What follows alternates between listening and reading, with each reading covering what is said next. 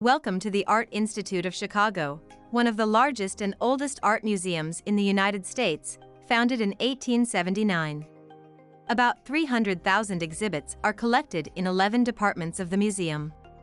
This tour will take from two to three hours and will guide you through the highlights and must-sees of this magnificent treasury of art. You will see the art from its origins, through one of the world's largest collections of Impressionists, to modern art, housed on the three levels of the building. Visitors are no longer required to wear masks during their visit. However, anyone who would like to continue to wear a mask is welcome to do so. Please note that the artworks may change their location due to reasons beyond the control of the author of this tour. Still, your full immersion into the world of art is guaranteed, and you will definitely feel like you have traveled the world after the tour. The tour begins in front of the main entrance on Michigan Avenue. Press the next button to continue.